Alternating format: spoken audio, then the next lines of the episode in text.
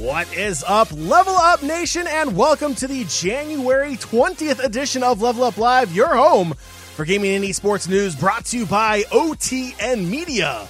My name is Fiasco. You can call me John, and I am joined, as always, by the king of the courtside, the courtside king, my good pal Joey. What's up, buddy? How's it going, guys? Welcome to the show here, John. It has been a crazy week in gaming and esports, and this show is just going to get crazier as we go. Absolutely. I mean, obviously, we're all here for the same reason. The biggest gaming news of the absolute decade. Joey Tilted Towers is back in Fortnite. I mean, that's why everyone's gathered here tonight. You know, it's it's it's a big map revamp once again for Fortnite. It's going to be absolutely fantastic because nothing else in the world of gaming happened in the past 72 hours. Absolutely nothing at all. Uh, Nation, if you follow the show on social media, you would know I'm lying. Uh, so make sure you follow the show on social media at Facebook and on Twitter at Level Up Live. That's at LVLUP Live. And while you're on Twitter, follow Joey for all of his spicy takes. He has all that Microsoft insider uh, information, um, except for what happened on Tuesday. That caught him off guard, but we'll talk about that a little bit later. And follow myself at Fiasco as well on Twitter. Uh, we will provide you all the entertainment for gaming and esports news that you will need. Uh, don't follow anybody else. It's, it's not important. Uh, but, Nation, as always, the best place to catch the show is live Thursday nights, 8 p.m. Eastern Time, right here on Twitch. But we understand you guys got things going on in life. It's completely cool. That's why we have a podcast version for you as well. The Level Up Podcast is available on Spotify, iTunes, Google Play, and Stitcher, and anywhere else you can pull an RSS feed for a podcast. We are there for you. Just look up the Level Up Podcast and you will find it there. Uh, if you listen to the podcast, do leave us a review. Reviews do go a long way, not only helping us make the show what you, our listeners and viewers, want the most, uh, but gives us that critical feedback so we can fine tune things here and there for you. And as always, uh, Superfan option is always there as well. Superfan being a Patreon. Uh, we do have Patreon. It's patreon.com slash OTN. Check it out. Uh, and you can be a super fan. It's not required. Just tuning in, listening, watching is is plenty enough. We do appreciate your time here on the live show and on the podcast. But if you do want to take that next step, we're not going to say no. Patreon.com slash OTN. All right, Joey, it is Thursday. A lot of stuff has happened. Uh, rumor has it we have someone joining us here today. So, how about you break down what in the world are we talking about today on Level Up? Absolutely. We're going to kick things off with an interview, which will be introduced shortly. And then after that, we're going to slide into that gaming and esports news that we talked about. Activision, Blizzard, and Microsoft John, they are tying the knot for a $67.8 billion price tag. So we'll be touching on that one a little bit. From there, we're going to dive into a couple other things as far as what that deal means. What does it mean for PlayStation players, especially? Call of Duty now moving under one umbrella. How does that all shake out? So we'll break all that down. We'll look at a few new trailers that dropped this week as well. For PlayStation players, the new Horizon Forbidden West trailer, Lego Star Wars finally has a trailer and a release date, the Cuphead show on Netflix, a new trailer, and much more. Absolutely. So, uh, Level Up Nation, if, if you've been with us here before, uh, you know the next segment is Drink of Choice. Uh, something we do off air before we come online is is we always offer our guest who is joining us uh, the chance to participate in this time honored tradition uh, that has been passed down from generation to generation. It's it's completely unique. No other show does it. Uh, the drink of choice, and our guest today has agreed to do the drink of choice uh, albeit the guest is under the age of 21, so it will be uh, not an adult beverage. I know, keep the booze to a minimum. Uh, he, you know, we, we, we don't want to offend him or anything. Uh, so we'll go ahead and do that. So let's, Joey, let's just go ahead and introduce our guest since we have to do the drink of choice here with him anyway.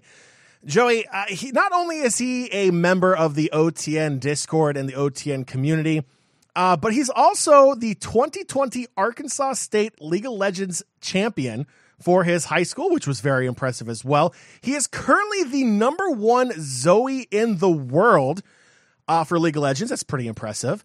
And the number one Aurelion Sol in North America as well. Has an absolute fantastic record in League of Legends, has played all throughout the semi pro circuit as well, winning awards all over the place. A very talented player.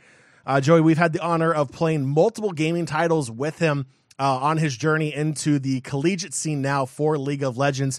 Joe, let's go ahead and bring on, uh, and, and this, see, I, I almost said it. I almost used the wrong gamer tag because, again, when we first met him, he was going by Clue. But now we are going to bring on to Level Up Live for his debut, the one he's been asking for for years.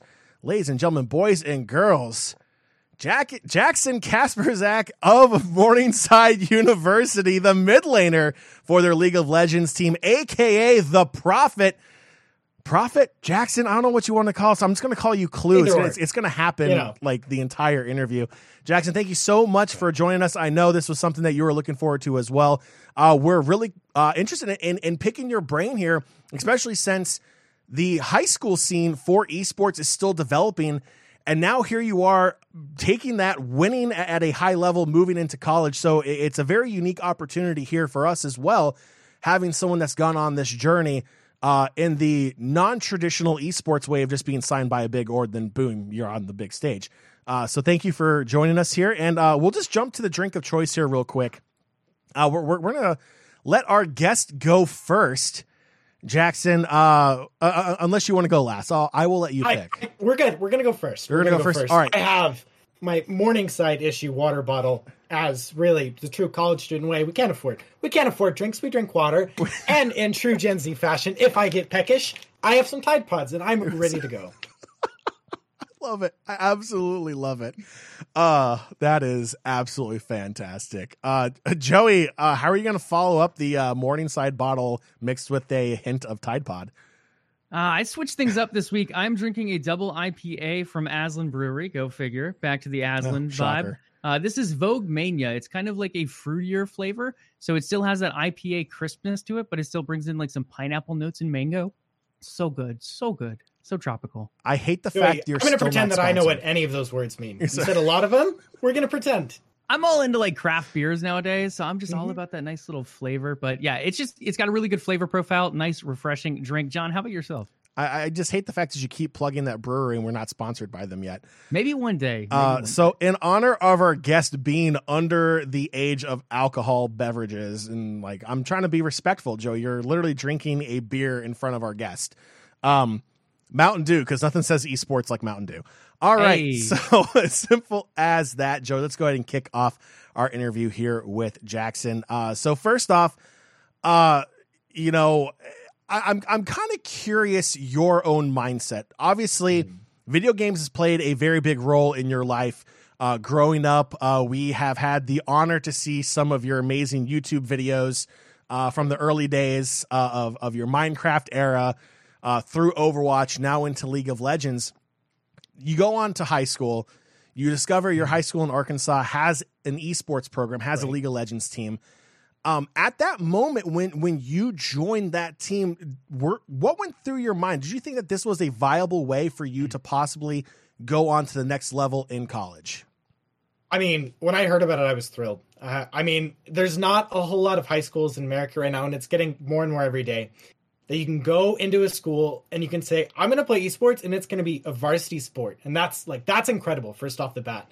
And even from just like a school standpoint, you're going to a new school and you have this whole this whole group of this community like right away and those guys that graduated that lot whenever i got there my sophomore year i was not able to play for that first half of the year i got there too late but my junior year i mean all those groups of guys were great and i think it's really similar to traditional sports in the sense of that team building and that really i don't know everybody everybody was so excited to be there and it was it was a great time yeah, absolutely. And you know, I'm you know on behalf of Joey and myself here. It's it's been about a year or two since we've been out of high school.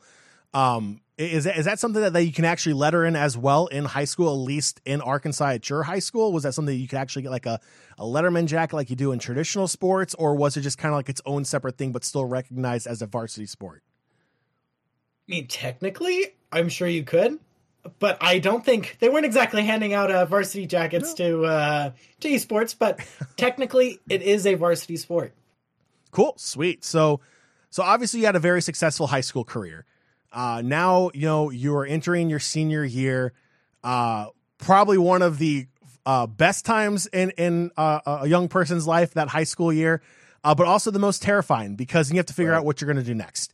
Uh, and for a, a chunk of people who it's right for, the next step is college. Uh, so in your case, obviously, uh, those who know you in our OTN Discord, uh, who have talked with you, follow you on social media, which by the way, it is right below uh, his camera right there, One True Prophet on Twitter.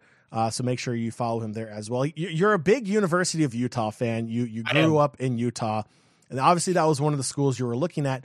But you mm. had other options as well. Take us through that process of figuring out what colleges and universities were right for you and how you settled. Not really settled. I think I think that's the wrong right. word. How you chose uh, the college you're currently attending there in Morningside. Well, first things first. College is expensive. Yes. Um, just just a little bit. And so uh wanted I really, really wanted to get a scholarship for esports. And that was that was a big deal for me. And so there's a couple of websites. I'm not super sure on the name, so we can look them up after look them up after. But there's a couple of websites where you oh, you build a recruiting profile, right? Like how you have like 247 sports for like football. There's websites like that for esports. And so for me, what I did is I put my profile on there. And actually the way the funniest way that I actually got recruited, if you will, was my high school coach put a video, a clip from our game on Twitter. And from that, my college coach added me on League of Legends and messaged me, and we started talking. And that was kind of history. Went up for a visit, and I loved it there. I mean, it's a big, it's a long ways from home. It's like a nine hour drive, but I, I don't know. I loved it here. I don't have any regrets. It's been, it's been amazing. That's great. And we're glad to hear you're having a great freshman year. So, going back to the profile, though, I love the idea of this website that mm-hmm. allows you to kind of build your profile to kind of get out there and get your name out there to these different schools that might be looking at recruiting esports athletes. Uh, I'm assuming one of the things you added on there was probably winning that state championship.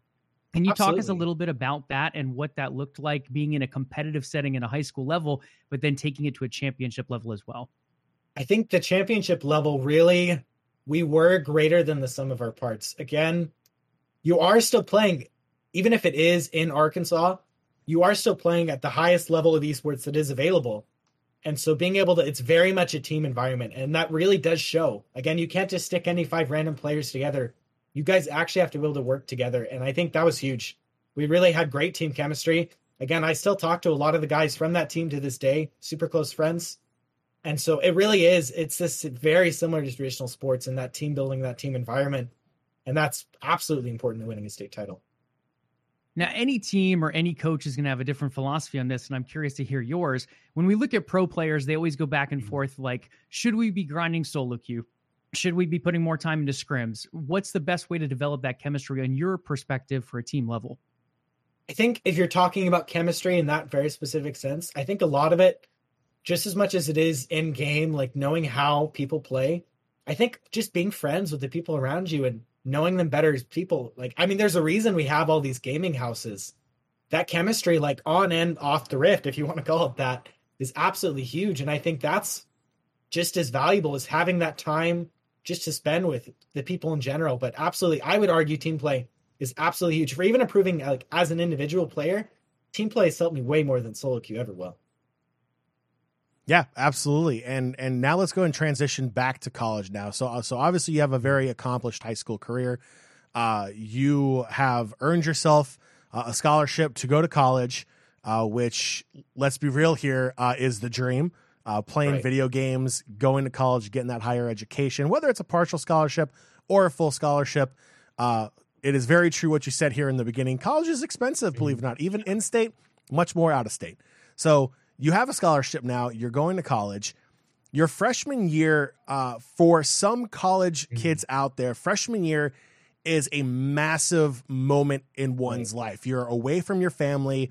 Uh, in this case, for you, you're nine hours away. Right. You have that transition to more of an independent life mm-hmm. where you're a little bit more responsible for your classes, for what you do in your daily routine in your life. And you also have to now balance your commitment to this League of Legends team, to this right. esports team.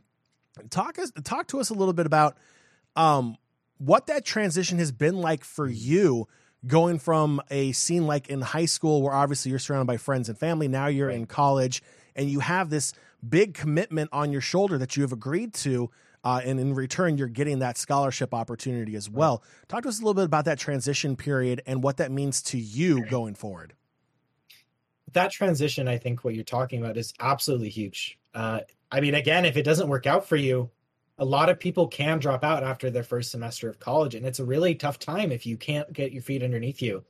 But I think the community at Morningside in the esports program, especially, was something that really just like hit me like a truck in the best way possible whenever I stepped on campus. Like straight away, right before, because I took a visit up for spring break. I came, took a visit on campus. But the second I stepped foot on campus, it was just, it was a community. It was great. And that support was like absolutely huge. I mean, it's crazy to be able to come in and just have like friends right away. And I think as someone who absolutely like struggled with that middle school, I think coming in and college, it's just been it's been amazing. It's been this community and like I said, it's very similar to high school in that sense where you have these friends and you're doing stuff with them on and off, whether it's 430 CAF or whether you're going to restaurants for team building. I mean, it's great. And college has been great, and that transition really has been made a billion times easier by the fact that you have that community waiting for you. So obviously, you know, you are a student athlete. Um, mm-hmm. How do you balance that responsibility of, you know, going to class, doing your homework, getting what you need to be done on the academic side, but also find time to make sure you are going to your team practices, you right. are putting the time and effort in, whether it's video review or those team building sessions like you were mentioning. Right. Um, what is that life balance like for you in your first year? The life balance, I think, is a really important thing to figure out and figure out quickly. And I think having the structure of a practice schedule almost helps more than anything else. It's not something that you're worried about happening, but you can plan around it, especially when your schedule is set in stone, which is really, really nice and really concrete. And you have college, there's a lot of lot of stuff to do, but there's a lot of free time too. And I think that's where you either you make or break it and that really has been the biggest thing is you have this structure you have your structure in your classes and then you have your structure in your practice schedule and having the free time around that to work for classes and balance being a student athlete is absolutely important absolutely so uh, i guess if if there's uh, a high school student watching or listening to the show a little bit later on what is mm-hmm. the biggest piece of advice you can give them uh, looking forward to that next step if they do want to take that same journey that you're on, going from high school esports to the collegiate level? What's the biggest piece of advice you could give them? I think that's a really tough question to answer because there's a lot of things that I could say about that. But I think really the biggest piece of advice that I would give is just be consistent. I think be consistent in your practice and your play. Practice makes perfect. As stereotypical as that may sound, I think that really does apply here, even in esports and having that consistency to go into every game with the intention to get better and just the goal of improvement i think is really what's going to come through and then as far as from a college standpoint be a good person too. Get your exposure out. I mean twitch streaming is huge. I don't know. I mean it can literally be anything. Anything can get you exposure at the next level. It could be a tweet. It could be a connection. And so i think it really does come down to both practice and just being a good person in general so now that's obviously the higher level players, those players right. looking to compete at a high school level or a college level. Uh, what about someone like John or I who is not quite at that level of play? Do you have any advice for those people in particular? As far as like playing in college or just playing in league in general? More like a newcomer, someone who's maybe struggling to get out of those lower elos like a mm. bronze or a silver, maybe even a low gold. Do you have advice for them on a daily basis? Because they can't put in that hours upon right. hours of practice. Right. They can't learn this huge pool of champions is there little steps that you would give them to try to improve? I think one tricking a champion is something that gets more backlash than it should in League of Legends. I think as far as climbing and improving, one tricking is absolutely important. And then having a good mental in the game as far as being able to keep a level head, not as frustrating as League of Legends may be at times, and boy, has this season tested me. I think it is really important to just have a level head and stay consistent in your play. And I think it's the same thing. High and low level, the way to improve is the same. It's looking at what you're doing wrong, having the ability to appreciate that you do make mistakes and that's okay, but just being able to improve improve from that. Absolutely. So uh, you had a unique experience before you went off to college, right. um, with uh, the opportunity to go to kind of like a a um, an invitation only tryout kind of thing with some right. organization in League of Legends. Um, of course, I'm talking about your your semi tryouts there with TSM. Um, And again, I feel like I'm going to say it on air because I have no problem with it being public. I feel like the only reason you root for TSM is to spite me because I'm a Cloud9 fan. I'm just going to say that uh, as you've put your TSM hoodie just Honestly. conveniently right over your shoulder in the camera shot because that wouldn't trigger me at all. Uh, so obviously, but but you had that really cool experience. Obviously, that Right. That uh, scouting ground was an invitation only kind of thing. Uh, and, and obviously you were invited to it. Like your your stats speak for themselves. Your play style speaks for itself. What was that experience like? Uh, you know, having that opportunity to kind of show what you can do to an organization you support. I absolutely loved it. It was kind of a dream come true to be able to have that opportunity to compete on that level against other really, really good players in North America. Again, I believe a couple of players from that invitational actually are starting on TSM Academy right now. And so just being able to play against those players and play in that environment, again, there was a bunch of TSM coaches that were there too. And so it was awesome. It was really, really cool. I learned a lot. And it's it's a big it's a big step, right? Even if you don't end up going anywhere, like how cool is it to say that you played on like a scouting grounds for TSM? And I think that's what it comes back to to me.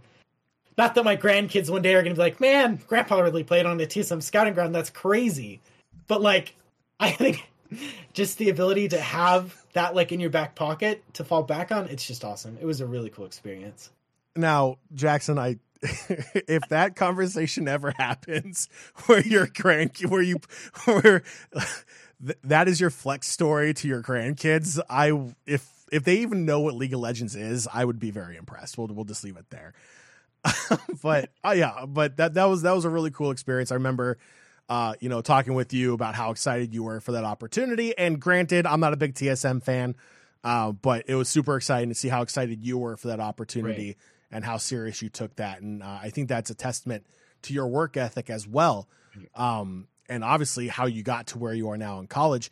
Uh, but now I, I want to go ahead and, tr- and kind of transition the conversation here a little bit. I want to talk a little bit more about uh, the new season, uh, something that you Right. said is, is a little frustrating, a little challenging, but that's something League of Legends likes to do. Obviously, a, a new season comes around for League of Legends, and uh, they take a game that's 10 plus years old, they flip it on its head, they add 800 new items and and 62 new champions in a in a two week time span. It feels like, and you have to figure out the game all over again. Uh, before we dive into some of the specific points of the new season, just on a, I'm kind of curious. What is um what you think are the biggest changes going into into the new season, and some of the things that uh have have caused you a little bit of a headache or a little uh uh I, I don't want to say like uh you know uh to- like toxic rage or anything like that, Right. But but some know. some that gave you a headache. I think the new Drakes have been something that's been extremely difficult to adapt to. I think having the Chemtech Drake, that if you get the soul for it, literally lets you stay alive after you die, is something that's been especially frustrating. The Chemtech Rift, where you have this camouflage across probably about half the map, is my most frustrating thing that I've had this season. And because it completely changes the way you play the game. And it really is something that even for a veteran player who's been playing since season one or beta, it it changes the game entirely. And there's it really it levels the playing field in a way because everybody's learning. And i think that's i mean season 12 champions are another big thing as far as riot who knows how many passives they could put on one ability. But i think the aspect of everybody having to learning the new get the same excuse me learning the game at the same time again i think that's what you need to keep a game fresh but it absolutely can be frustrating Yeah, absolutely. I mean, I can just talk to Joey all day about how much he loves invisibility, whether it's on uh, a, a, hero, a champion, or whether it's uh, coming from another item in game. Uh, invisibility is by far one of his favorite things in any video game, especially if he has to go up against that person. Yeah, invisibility in games is up there with BRs on John's list. I am just Oh, not a oh. big fan. Don't do Um, but yeah, so the Chemtech Drake, we talked a little bit about that. The Hextech Drake is also a new Drake here. Uh, have you seen the Hextech Drake utilized pretty well so far? I feel like the Hextech Drake is good, but it doesn't feel they are both getting nerfed in this patch, I believe. But it doesn't feel as like make me want to like slam my headset on the table kind of way. But it's very much it's it's good, don't get me wrong, but I don't think it has nearly the same level of frustration that Chemtech Drake can make. Yeah, they both definitely seem like they impact the map quite a bit. And we saw a lot of like Hextech Drake, Drake play rather in pro play this last weekend. And it seems like the higher level players are starting to catch on to it a little bit more. So I think Mhm. we'll start to see it bleed down into the lower elos here sooner or later. The other big thing, Jackson, is the objective bounties. Right. Uh, this is a big questionable point of Riot adding these in. It kind of allows, and you can explain it better than I can, but it'll allow opponents to kind of get back into the game if they fall far behind. Mhm. Uh, that's been a big thing in pro play where pro players are not liking it so much. And it seems like the same thing at lower elos as well. I objective bounties again. It's something that changes the game in an entirely new way. Whenever you hit a certain gold threshold that you are ahead by, it adds bounties if you get these objectives, these turrets, these dragons. And so, I'm gonna actually say controversial opinion here. I really like them. I think they are good for the game because they allow any game to feel winnable. Because there's nothing worse than being stuck in a game because your teammate won't hit yes to the forfeit vote because they're throwing a tantrum then being there's nothing worse than being stuck in the game and feeling there's nothing you can do about it. And I think objective bounties really help to get rid of that feeling because there's so much more gold on the map that you are able to come back in these games. And I think the other bad thing, the one bad thing about objective bounties is they continue to speed up game time because the more gold you add in the game, the quicker the champs hit their power spikes, and then the quicker the game is. And so that's my only negative aspect of objective bounties. But as far as like keeping a strong mental and like thinking every game is winnable, I think objective bounties are absolutely huge for that. And I've honestly really enjoyed them. So let me ask you this. Have you been in a game this year, or rather since the preseason changes, where you feel like if before those changes, you definitely would have lost the game and had the ability to come back because of these bounties in the game? Absolutely. Honestly, I would say it happens at least once or twice a day. Like they're they're probably a little bit too strong. Don't get me wrong, but they are absolutely. I think it happens all the time. Just because people, especially in lower elo, even up in higher elo, people don't know how to close out games and how to end correctly. And so the more gold there is on the map, the more comeback potential there is. And so it absolutely happens all the time. Yeah. Uh, I, I guess my, my follow up to that question here for you is obviously League of Legends has a bad reputation when it comes to Right. the the overall community. Um, it's you know gaming community in general, while it is probably more accepting and more uh, you know arms kind of open to everyone Mhm. feel than I would argue most of, of the general public. Uh, it still has its toxic moments, and especially Right. League of Legends is known for that. Do you think these objective bounties are kind of a way to to stem that toxicity that is you know League of Legends, where you know you're not being hung up by that one teammate that won't forfeit. Uh, but obviously, it's snowballing in a direction that you know you're not going to be able to get out of, and you don't want to be locked in for a 30, 40 minute game. You Right. want to get out and start a new game and go on. Uh, do you feel that's maybe what Riot's trying to go with here? Is in those unwinnable situations, there's now a path back. I think that's a really interesting point, John. And I think it can be, it can be viewed as that. I think it's possible we can look at it through the lens of, okay, if there's more gold on the map, people will maybe think it's more winnable. But I think we'll always have our toxic people who don't want to win the game regardless. And I think that's unavoidable. There's no way to get rid of that. But I think it's more Riot shifting the game up than it is looking at it from a balanced perspective as far as trying to keep people's cools in check because you're again you're going to have your people who are going to come into the game in grief it doesn't matter what elo you play at it doesn't even in the highest ranks of the game you're still going to have those people and even with objective bounties i don't think that's going away anytime soon but i do actually really like the steps that riot has taken recently especially this season towards curbing that toxic mentality in league of legends and they're really trying it's really difficult but i do appreciate the steps that they're taking this is great. Seabass and chat goes, as a toxic player, we want to win. We just want our bad teammates to lose. True. Uh, I mean, um, sound logic to me. Um, so uh, there was an article that came out, uh, I believe a couple days ago, or it was, it was either last week, talking about League of Legends as a whole as they try to market themselves Right. to new players. Obviously, you have Arcane being a massive success on Huge. Netflix. huge Um, they have your favorite band, Imagine Dragons, uh, doing the lead song uh, for it. Um, but a, a concern with League of Legends is the uh, growing entry level gap this game has. We're over 150 playable uh, champions. We're at, uh, and I, I don't know the exact number, so I apologize, but it feels like over 800 different items, and they continue to add more and more and more to make every game uh, very random and feel like a brand new game Right. every time you play. Um, as someone who is in the collegiate level, who obviously has had success by adapting to Riot, changing this game every two weeks and then one major overhaul a year.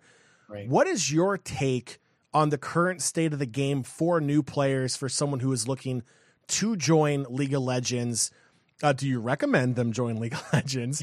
Uh, and if they do, obviously it can be frustrating. What what is something that can help them? Obviously, one tricking, but what's something that can help them uh, narrow that skill and learning gap that they need to get Mhm. through to actually enjoy the game? I don't want to say League of Legends is awful to new players because I think that doesn't do it justice, but it's it's incredibly difficult. Again, like you said, all of these changes, and even if you have this new influx of players that's coming from Arcane, Legends of Runeterra has been a huge success. Everything's set in this universe. You have your mobile game, you have Wild Rift that's come out, been really successful as well.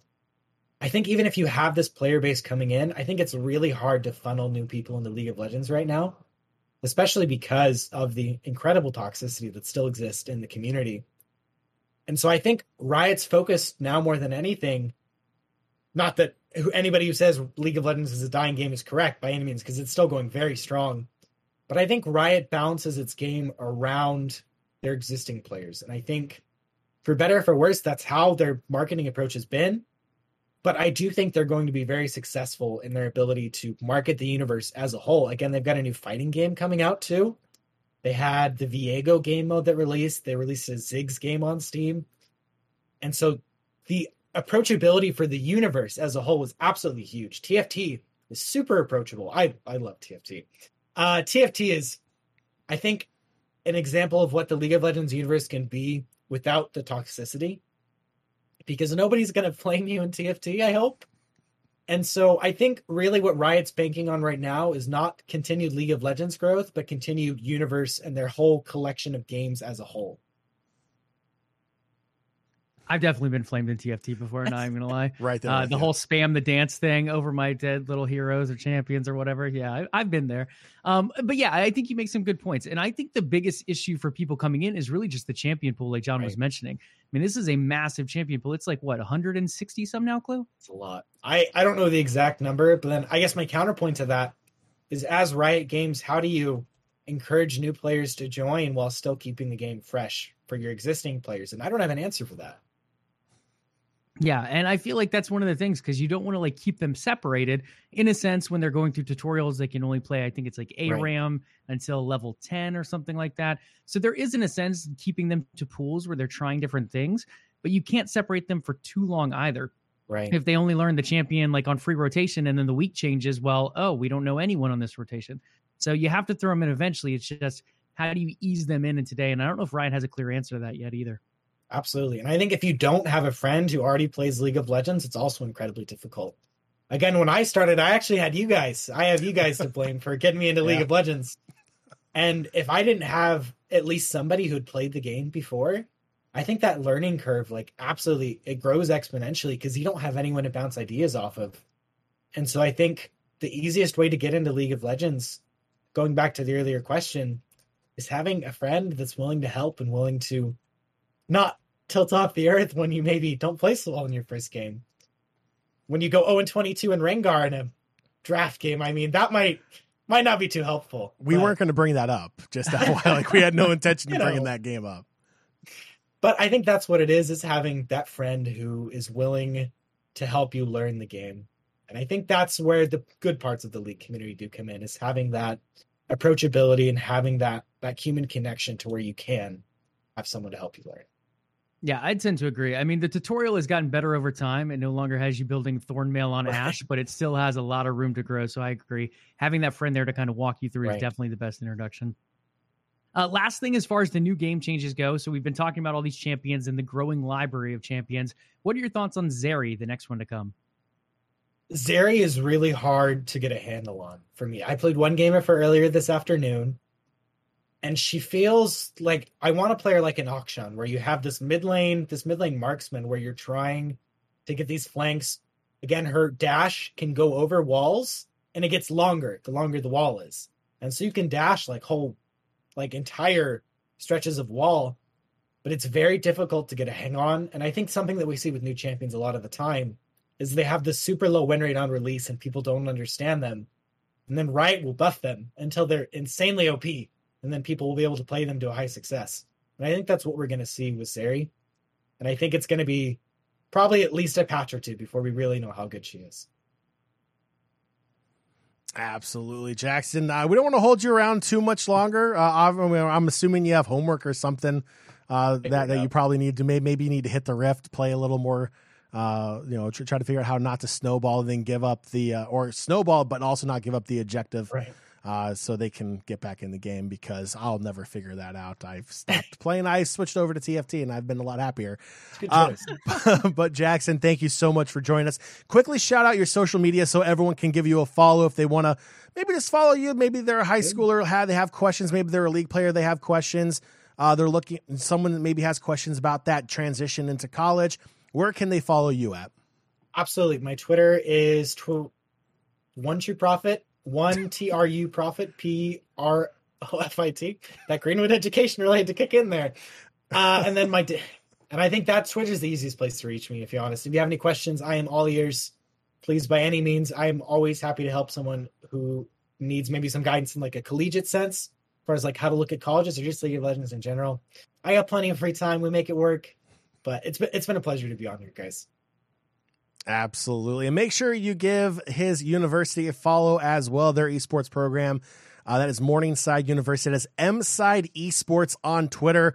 Follow Jackson and the rest of his League of Legends team uh, there as they go throughout their collegiate season. Give them a follow. Watch their games on Twitch. Support them as well.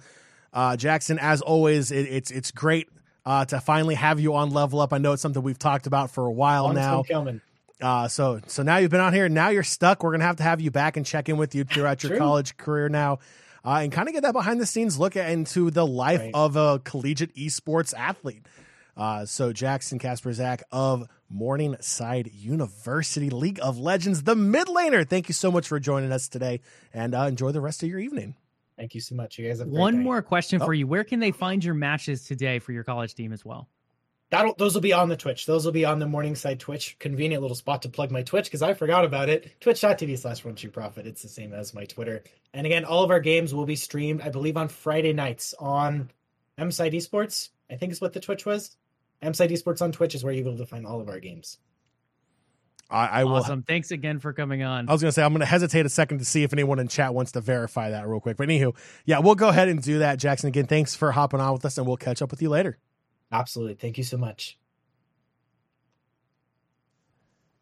All right, Joey. You know, we've talked about it for years. We figured it'd be a good time to bring it on. Such a great story uh, for Jackson. Obviously, he moved to Arkansas towards the later part of his high school career. Uh, really a latecomer in a lot of sense to League of Legends, picking it up a little bit later. Uh, you know, our first interaction with him was actually in Overwatch, transitioned into League of Legends and now here he is playing at the collegiate level, collegiate level for League of Legends. A really, really cool story. Uh, you know, obviously it's great to have him in the OTN community as well. And I know Morningside is enjoying having him as a mid laner. And I know I enjoy having him in my five stack because he carries me to victory every single time we play League of Legends. Because uh, I am plastic too, and that's completely fine. Joey, let's yeah, go. I mean, quite the transition overall, though. Just yeah. like because he was what a diamond in Overwatch, a diamond Pharah made, yep. and then he switched over. Now he's what the number one Zoe in the world, up there as number one Aurelion Sol. I mean, that's quite the transition from an FPS game to a MOBA game, and just continuing that on here now in Morningside. Yeah, you're hundred percent correct. It is a very different play style, and uh, it, it's kind of like freakishly awesome how quick he picked up on League of Legends and just kind of went from that 0 and 22 game to being the number one Zoe in the world and number one Aurelion Sol in North America. It's absolutely insane.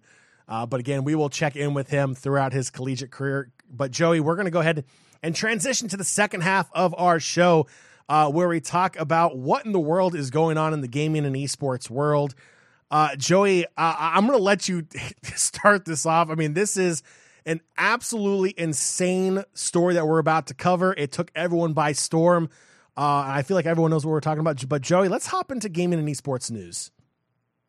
Yeah, man. I mean, I don't even know where to jump onto this one. there is just so much with this. Uh, so the biggest news of the week, in case you haven't heard, I don't know how you didn't hear this, but Microsoft announced the intent to acquire Activision Blizzard. Not only just Activision Blizzard, but for a sum of $68.7 million or billion dollars, rather. I do have an M here. It is actually a B. Uh, this is the biggest acquisition in gaming history. Uh, previously, the record was broken this year when I believe it was Take Two acquired Zynga or Zynga for I think it was right around $12 billion. So this one, a big, big jump from that, John, almost $50 billion more for this acquisition, a 45% premium on the current Activision share price. Huge deal, giant deal for gaming, uh, big for Microsoft, obviously being involved here, big for Activision Blizzard, uh, especially with everything going on right now as far as the lawsuits over there go. But the biggest thing is for gaming in general. You look at gaming and esports, the valuation just continues to rise billions upon billions of dollars in the gaming industry and in the esports industry. And now, really, a big company like Microsoft, a trillion dollar company like Microsoft, coming in and reassuring that with their biggest acquisition ever. Yeah. And this is coming off of the heels of the acquisition of Bethesda. That was a $7 billion deal as well absolutely massive, shook up a lot of things in the gaming industry as well. And now here comes Microsoft again, dropping almost $70 billion. 70 billion. Joey, I, I will never see that much money in my entire lifetime, let alone 50 lifetimes. It's absolutely absurd kind of money. And and they're acquiring Activision Blizzard, they're acquiring uh, a gaming studio that a lot of gamers grew up with, that a lot of gamers – have a strong connection to and have really been at a crossroads with this company because of everything going on behind the scenes inside the studio with their employees. Uh, a lot of people have struggled with whether they can continue to support Activision Blizzard, play their games, and, and, and give them that money, knowing what's going on behind the scenes. But this is a chance for a fresh start. This is a chance for Microsoft to come in and kind of finally get rid of those pieces that Activision Blizzard had a hard time to get rid of. The, the people that maybe turned a blind eye to that toxic environment inside of Blizzard, inside of Activision. Uh, really a chance to just kind of give them that refresh that they really need and get them set back on the right track. Because if there's one thing Microsoft has done from the start is set high standards for workplace environment. And I think that's going to be something that they're going to pass on to Activision Blizzard and the employees that stick around after the acquisition is complete is that high standard as well. I couldn't agree more. And with this deal blindsiding everyone, it, everyone's asking, well, why? Why did this deal happen? Well, apparently Activision Blizzard was looking for a way to continue to grow. They felt like they were limited with their current resources. So they were looking at either acquiring companies, merging with companies, or being acquired by companies. I can't confirm all of them, um, but we've heard that they approached EA as a possible merger deal. So they could have been under that Electronic Arts umbrella. Uh, now that people are hearing that, it seems like a lot of people are happy that one did not happen. Uh, there's rumors that Tencent was looking to increase their share and buy them out completely. There were also rumors of them going to Meta, Facebook over there with their new name. Uh, another one that a lot of people wouldn't be too happy about, uh, at least from what we're seeing on social media. So in the end, uh, it seems like most people are pretty decently happy with them going to Microsoft if they have to go to anyone. Uh, they didn't mention it, but I have a feeling all the allegations going on also kind of push this direction. Microsoft is a very, uh, not going to say like a rock solid company, but when you look at the trillion dollar companies, you have Apple, you have Amazon up there in that range, you have Microsoft. These are the companies that are kind of have a firmer foundation in a sense right now versus someone like an EA who's under current scrutinism anyway, and you have a few other issues with Meta and Facebook as well. So this is kind of like a safe rock in a sense. It was a safe move for Activision. Now it doesn't necessarily mean the whole culture's cleaned up over there. There's obviously a lot of work still to come, but at least from what we've seen on the Xbox side, uh, they seem to have a lot of things well lit at the corporate level, and hopefully that translates over. I mean, can you imagine if Activision actually merged with EA? Uh, obviously, like you said, EA under scrutiny uh, for other reasons, uh, like the whole loot box situation, which is something Blizzard's getting in trouble for also. And are in the argument is buying loot boxes, is buying loot crates, or whatever it's going to be called in that title, uh, or FIFA Ultimate Team Packs, a form of gambling? And if it is, um, can gamers under the age of 18, at least here in the United States, participate in that if it's a form of gambling? Um, so I, I think I, I, I, applaud them for not merging with EA because I feel like that would have drawn even more scrutiny uh, and kind of maybe created like a really bad storm. Um, but uh, at the end of the day, I think a lot of people are happy with the fact that if they are going to be sold, if they are going to be acquired by another company, it's Microsoft because I feel like there's a lot of wrong choices that companies can make during these acquisition talks. Uh, and I feel like Microsoft is in a really good place and they've shown they're dedicated to advancing gaming and the accessibility of gaming and just kind of being the overall good guy in game development at the moment, as much as a corporation can be the good guy.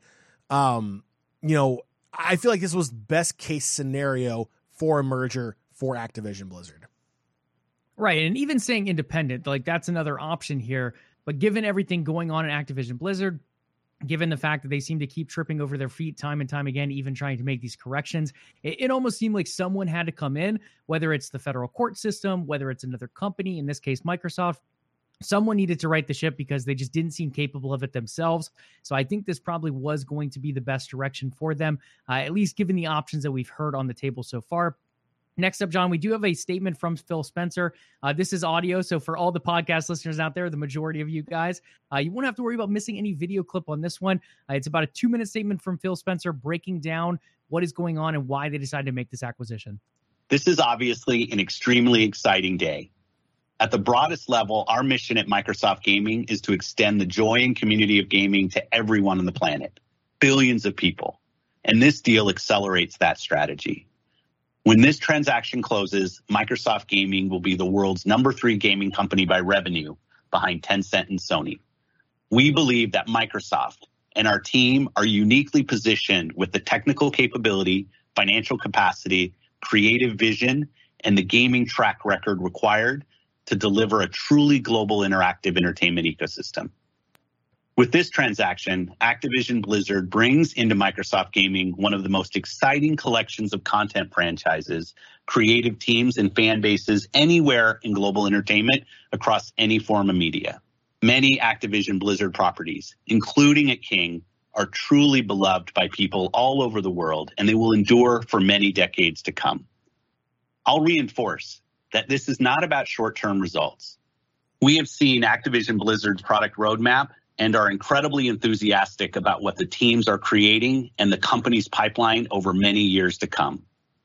We have seen strong recent performance from our existing ZeniMax and Xbox game studios and are well positioned as the stewards of Activision Blizzard's great franchises. I'm personally excited for the opportunity to work directly with the dedicated, passionate teams at Call of Duty, Blizzard, King, and each of the studios across the company as we reach new heights and even more players together. We're all about putting players at the center of everything we do. And this transaction is going to be fantastic, not only for our existing players, but will also help us bring innovative experiences to vast new audiences. It's because adding the Activision Blizzard portfolio to our existing operations will also propel our new forms of distribution and monetization, like cloud gaming and our Game Pass subscription service. Each of these services are helping us reach new audiences, especially as we expand into new geographic markets in mobile first economies. Upon close, we will offer as many Activision Blizzard games as we can within Game Pass. So, I mean, that is very positive if you ask me. I mean, obviously, Phil Spencer is a guy uh, who loves gaming himself. He loves what he does. He loves his job, uh, which I feel like is rare now, present day America. Uh, but uh, it's one of those things where you can you can hear his excitement in, his voice with this merger. And you know, Joey, we, we've been very upfront with all of our listeners and viewers. Um, you know, Blizzard is a studio that's near and dear to my heart uh, through my childhood. I'm a big Warcraft fan. I love World of Warcraft, and I like hundreds and thousands of other players in World of Warcraft have stopped playing ever since these allegations came to light, and the evidence is there to back it up. Um, and and it's heartbreaking for a lot of uh, of the fans of Blizzard IP. Now Microsoft, uh, you know, from that message, you know, we like we as fans can be excited. We as fans can can possibly look forward to the day when this acquisition is complete that maybe we can return to these games that we love, that we grew up with, uh, that mean, like he said, so much to the gamer and the gaming community.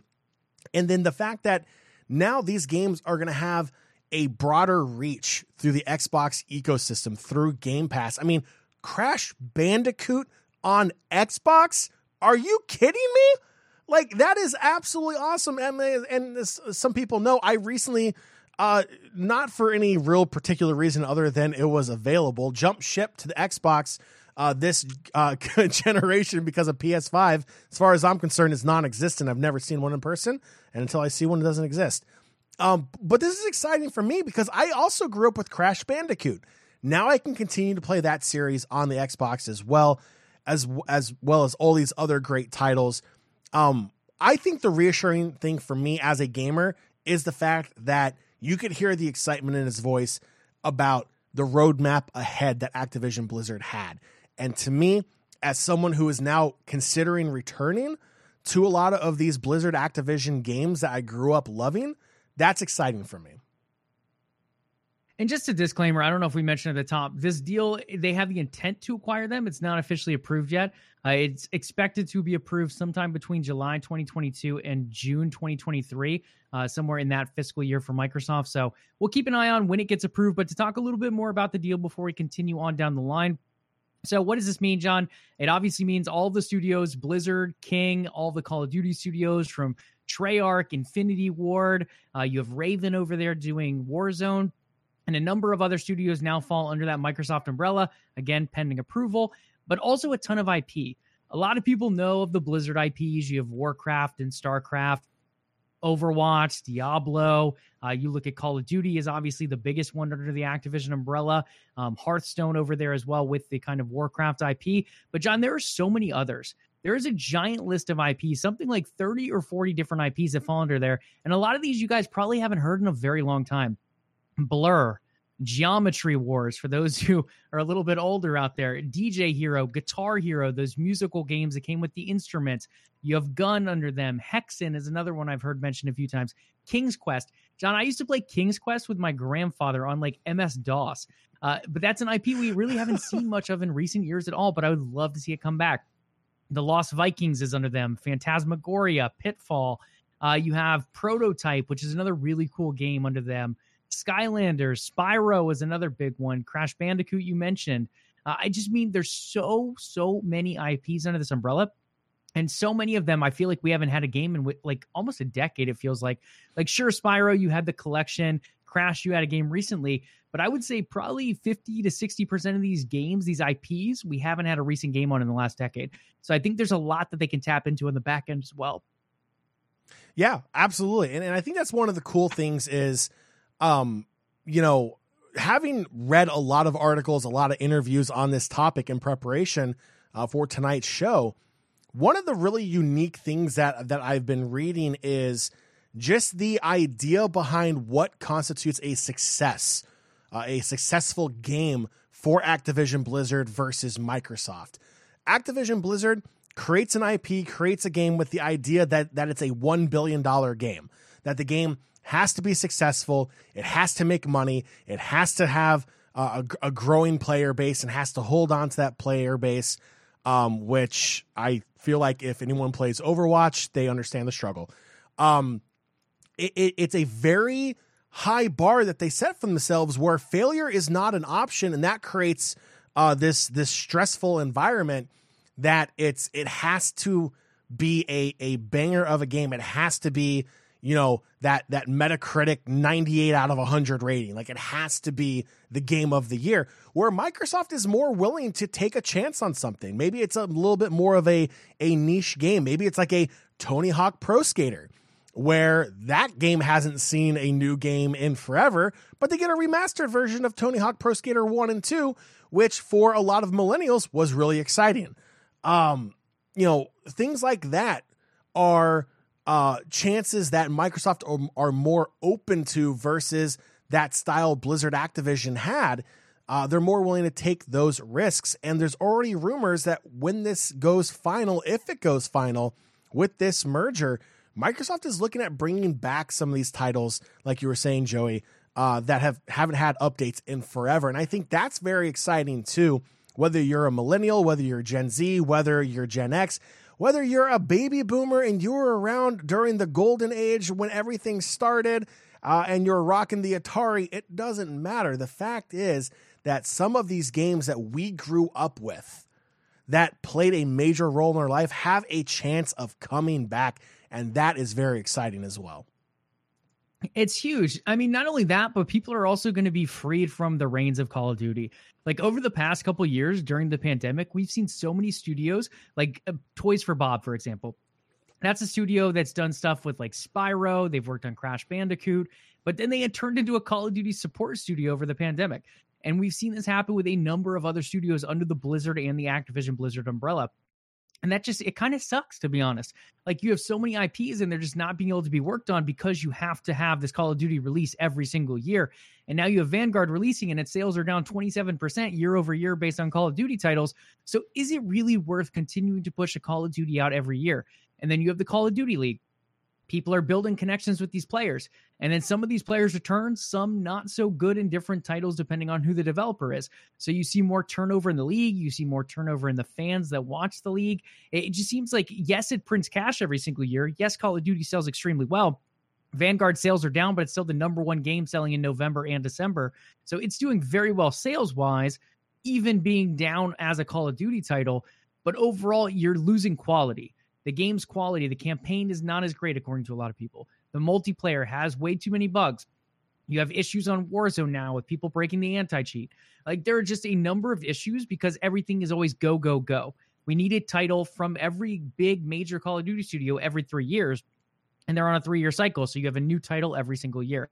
I think under Xbox, that doesn't become a thing anymore. I think Microsoft says, Whoa, Nelly, let's slow down. Let's put a Call of Duty title out every two years and allow that room to breathe like we had in the golden era of Call of Duty, more or less. The Call of Duty Modern Warfare or Call of Duty 4 Modern Warfare. You had Modern Warfare 2, you had the Black Ops stuff. All of those Call of Duties are regarded as some of the best ones in franchise history. And I think a lot of that comes down to the fact that devs could relax a little bit more as they didn't have to push for that single yearly release every single time. Yeah, and, and that's absolutely big. Is you don't let these games run their life cycle. Uh, when you're constantly pushing games out every year, the only thing you're doing is forcing the gamers to spend another sixty or the absurd seventy dollar price point for a video game that gets updated every year, and and it's it it, just it, it doesn't make you as a gamer feel good. Uh, and especially like the pro scene, Joey, that's something that, you know, you and I pay a lot of attention to the pro scene for Call of Duty. I mean, if you're pumping out a new game every year and you're changing things up every year, guess what? Every single pro player's job is on the line every year if they're able to adapt to a literally brand new game. It's not like Riot where they, you know, flip League of Legends on their head upside down, you know, once a year and they kind of patch it throughout the the the season it's a full brand new game, uh, and it comes with the same bugs, the same you know emergency patches and everything else that every single Call of Duty game has. Where you you give it two years, you give it three years, you give it time to breathe and work those kinks out. No Man's Sky is a great example here. Game launched, it was absolutely horrific. They patched it, and as it went on, it's now got that follower back, that that that gamer community back supporting that game. Uh, same thing with Cyberpunk uh, is another game came out. If you played on PC, congratulations, you had a great experience. You played on console, eh, not so much. But that's the thing. Patches came out, gave it time to breathe. They fixed the issues, and and they were able to get the gamers back. When you put games out every single year in your franchise, you don't have a chance to do that. Broken products that don't get fixed fast enough make the gamer community upset. And who knows, maybe your sales might drop. Call chances, Call of Duty, it's not going to drop. It probably should if that's your your path going forward. But I am excited for Xbox takes on how they're going to handle Call of Duty going forward. Absolutely. And they can't be forward and honest with it just yet because they technically can't have any hand in anything going on in Activision Blizzard. Uh, they really have to halt conversations at this point. We saw it when they acquired Bethesda as well. Uh, just because of the legal allegations and everything going on, they have to be independent companies until the deal is closed. So once it gets approved, assuming it does get approved, then we'll start to see more of that integration and more clear forward thinking uh, as far as what companies will look like, or this company rather will look like moving forward. One of the other big things here, John, and one that a lot of people sleep on is the acquisition of King in the mobile gaming space. Uh, a lot of people look at mobile gaming as kind of that stepchild, the one who is not necessarily as big as console gaming or PC gaming, but rather it's the biggest. I mean, mobile gaming, it slides by a lot of people's minds, but it is the one bringing in the most revenue. It is the one touching the most devices. Uh, it is really the one that most people are playing most often. So looking at this acquisition, uh, I heard Candy Crush. And I'm like, okay, King, Candy Crush. This was big, I don't know, five, seven, ten years ago. Uh, I don't even know when it came out, but it, it, was big at one point. Like all you heard was everyone playing Candy Crush, everyone's mother, everyone's sister, everyone was playing Candy Crush. Not me. I haven't heard Candy Crush in so long.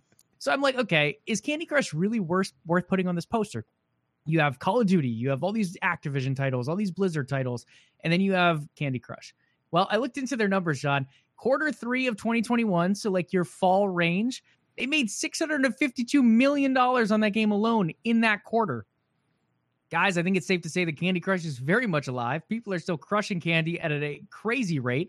Um, but yeah, John, I mean, this is big in my opinion. Like it allows Microsoft to jump more into that mobile gaming space. You look at xCloud, they're trying to take more of their Xbox games and PC games to a mobile basis where they can kind of enable mobile adaptive controls. And we're seeing more and more of that on the titles they currently have. Who better to go to than a mobile game maker? And when you're looking at expanding your franchises like your Halo, your Gears of War, we've seen them try. We saw Minecraft Earth. It was all right. We saw Gears Pop. It was all right. Both have been shut down since then. Microsoft has struggled to get on mobile devices outside of their Office suite and outside of a couple apps like Xbox and Xbox Game Pass. So to get on there as a game, I think King is going to be vital in that area, uh, as well as Activision's reach into Asia.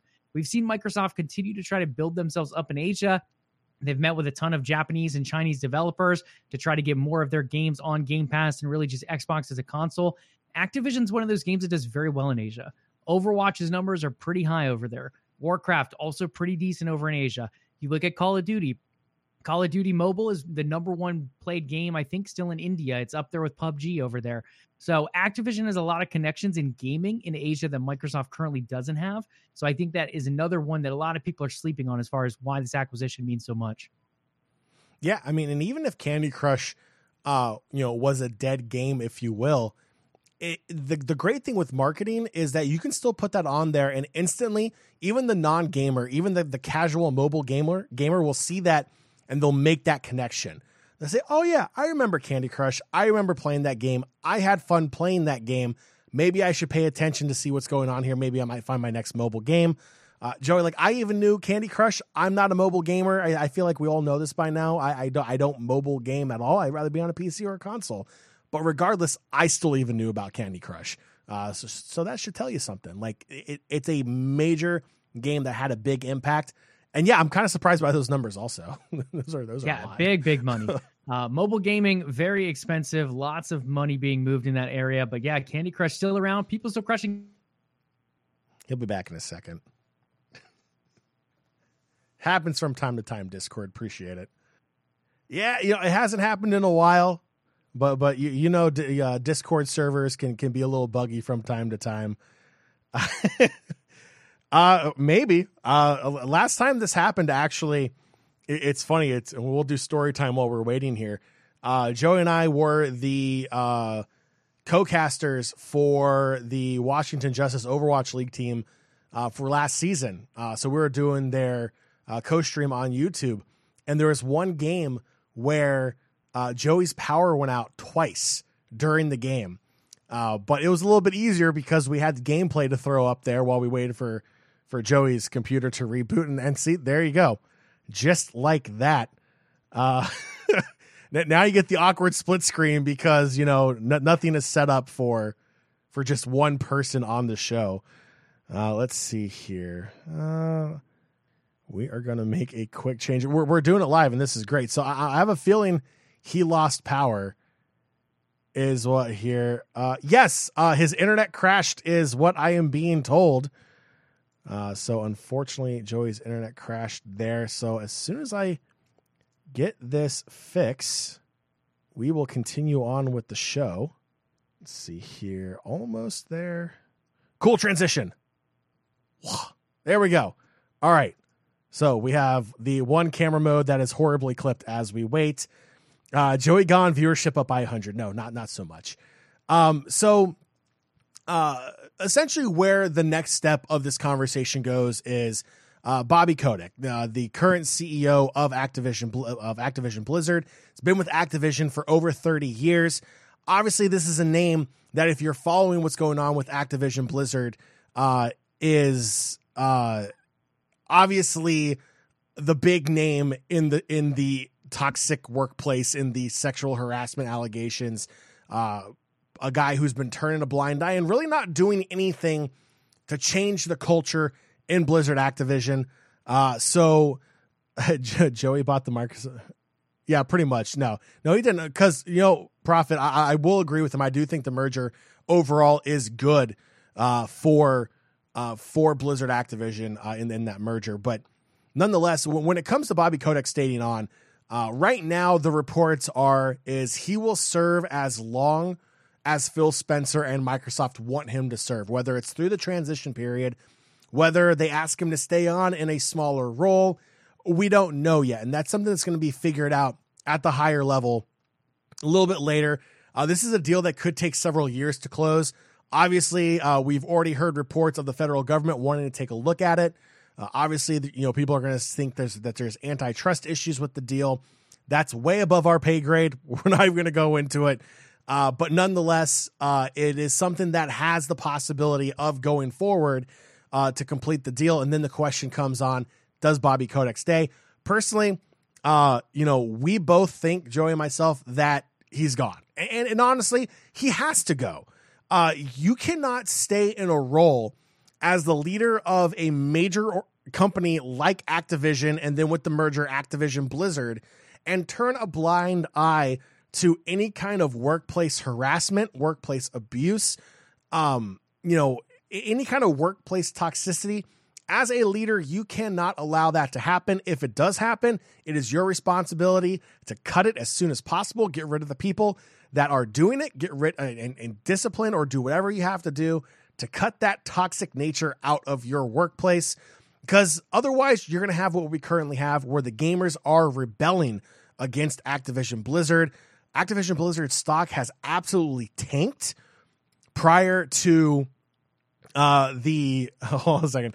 My DMs are blowing up, uh, like absolutely crazy right now on Discord. Uh, so it, it's actually kind of funny.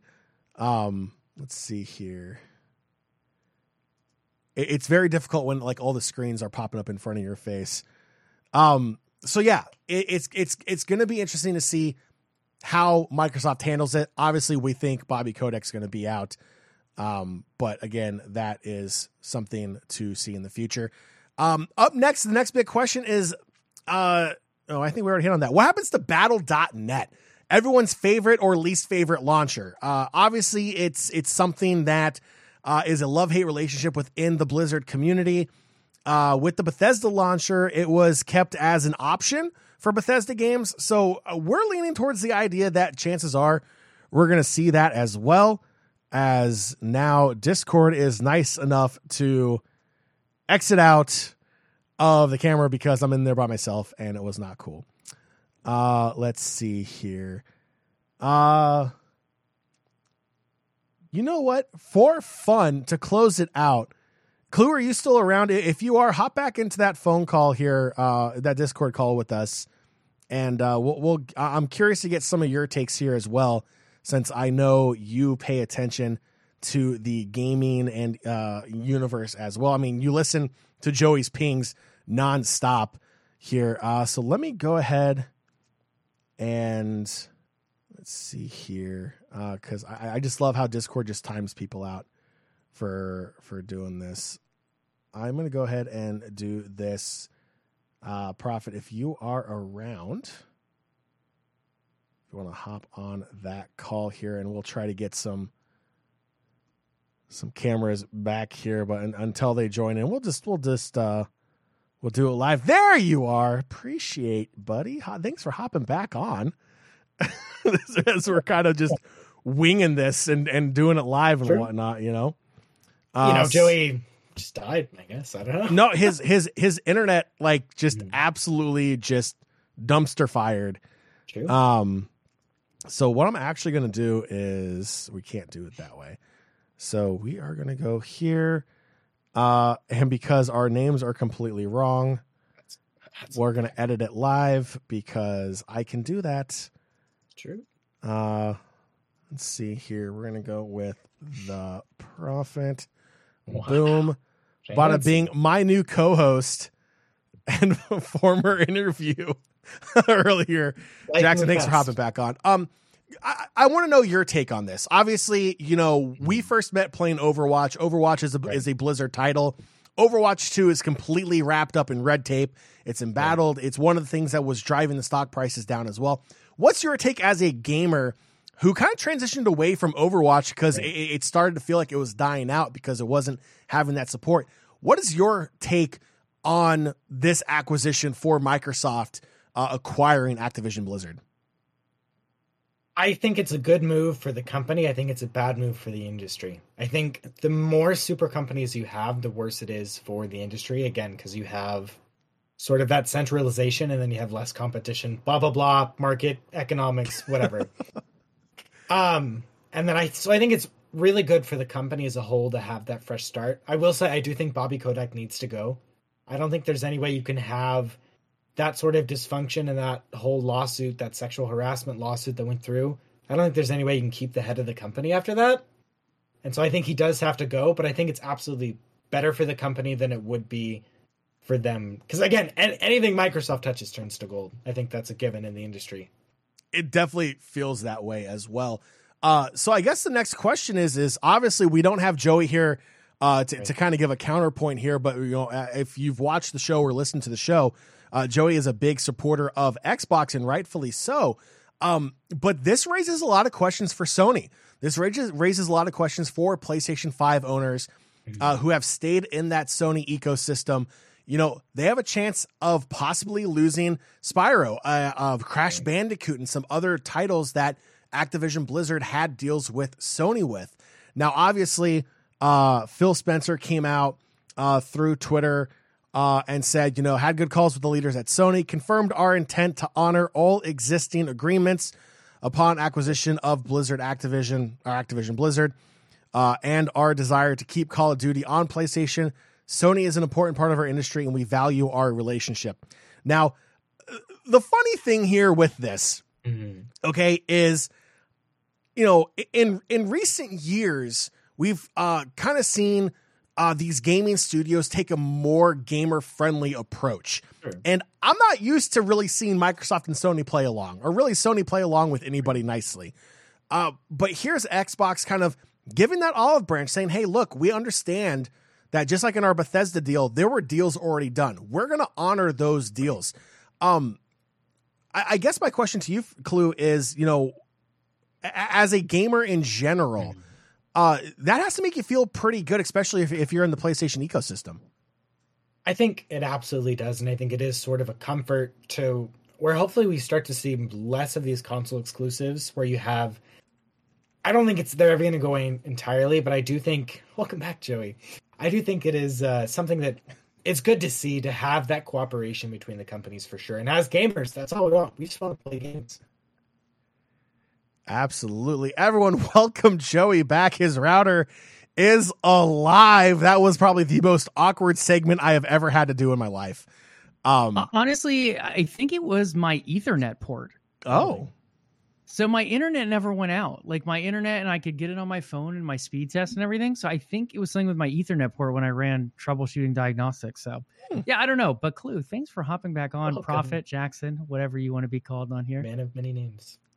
n- not a clue as we originally saw him. Joe, do, do we want, do we want to do we want to keep him on or do we Let's want to keep let him? him on at this Okay. point. We'll, we'll go ahead and keep him on. I'm going to change your name back to, to courtside. Then. A nice teaser naming it, Joey. It- it's a good old time around here. That was a little bit messier than we were hoping. Uh, thank you, internet, uh, and my beautiful ISP. You have a whole meeting in 15 minutes for the record. Just, you know. Uh, so Joey, um, I, I know you're there in chat as well. We're we're currently talking about that relationship uh, between uh, Microsoft and Sony and what this means for the PlayStation Five. We went over Phil Spencer's uh, message on Twitter, his commitment to honor those uh, pre-ranged agreements, kind of like what we saw with that Bethesda deal and Xbox um, with their partnership with Sony as well. Um, but I, I think what we're talking about is right now the Sony fan base, the the PS5 fan base, because uh, they're not feeling so hot. Sony came out with, with a pretty strong statement as well, saying that they they really hope that Microsoft is going to continue after Microsoft already came out and said they will continue those agreements. Um, so I, I guess that that's where we are. Kind of curious uh, your take on that as well. Yeah, I mean that's the biggest thing. Like a lot of people are clowning on Sony now because of that statement, because of the way the Bethesda stuff was handled. They came in here, Xbox honored the agreements. You see Ghostwire Tokyo. Uh, it's not officially announced yet, but it sounds like it's gonna be like March 23rd, March 24th when that one launches. Uh, we saw Deathloop in the fall. I think it was a September launch, if I remember correctly. So the agreements were honored. And then from there, Starfield never was said that it was coming to PlayStation 5 or PlayStation 4. So it's still going to be that way. It's just going to stay on Xbox. So the biggest question here, and you just brought up the statement from Phil Spencer, is Call of Duty. I mean, this is the biggest franchise, not necessarily worldwide because China doesn't really play Call of Duty, but as far as at least the Western Hemisphere comes, it is giant. It is a big money maker uh, between Call of Duty and really like Warzone that falls under that umbrella. It's something around 30 to 40% of PlayStation's revenue just from those games. So if I'm Sony, I'm terrified.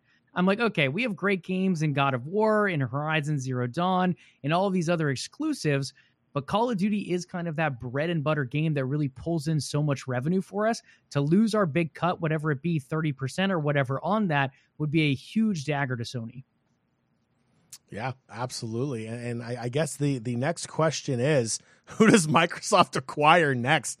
They're just gobbling everyone up right now. I mean, it, if this deal goes through, I mean, it's going to be absolutely historic and have a massive impact on on the gaming landscape going forward. I think my one question that I have about that is when do we start to see these anti anti monopoly laws if they do come into play in the gaming industry? Because it's Microsoft is a massive part of the market share at this point. I, I don't think monopoly is the correct term um, because uh, like the NFL is a monopoly. It's a legal sure. monopoly. The federal government okayed it. Uh, there really isn't anything else competing with the NFL. Same thing with Major League Baseball, the NHL. Uh, at least here, you still have options of other gaming studios in North America. I think the bigger issue is going to come down to antitrust laws, which, right. uh, again, way above our pay grade. Uh, yeah. not a lawyer. Uh, Jackson, rumor has it that's what you're going for. Uh, so maybe we'll ask you in like ten years when you're out of law school. A few more go, years if you go business law. But um, but yeah, I, I, uh, monopoly is definitely not the correct term to use. Right. Um, but uh, it's the antitrust thing. I mean, we've already, like I said, the federal government already made a statement. They're going to look at the the deal. Obviously, they have to. It's going to have a massive impact on the economy, on on the stock market, on everything. Uh, so obviously it's going to come out, come under a magnifying glass. The federal government, I guarantee you, uh, there'll be court cases on it as well.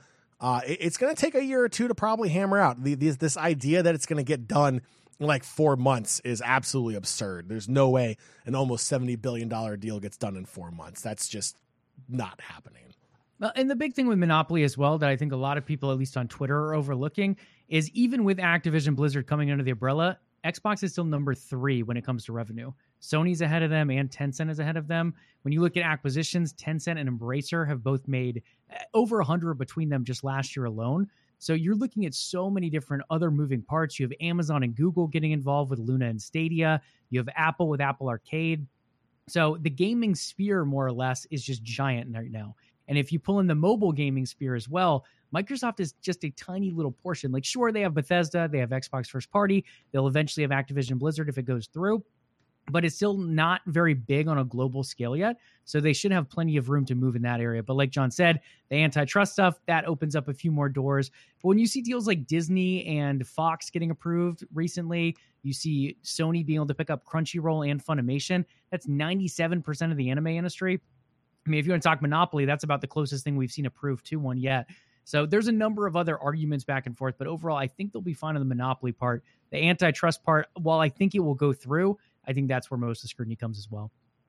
And I think you know something that is some is comparable but not identical is the Sprint and T-Mobile merger.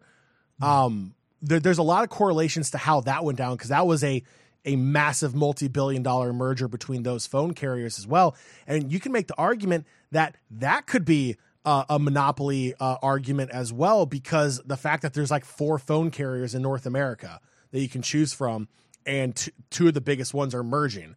Um, you can make a big argument with that but that still went through the federal scrutiny and was still federally approved as well.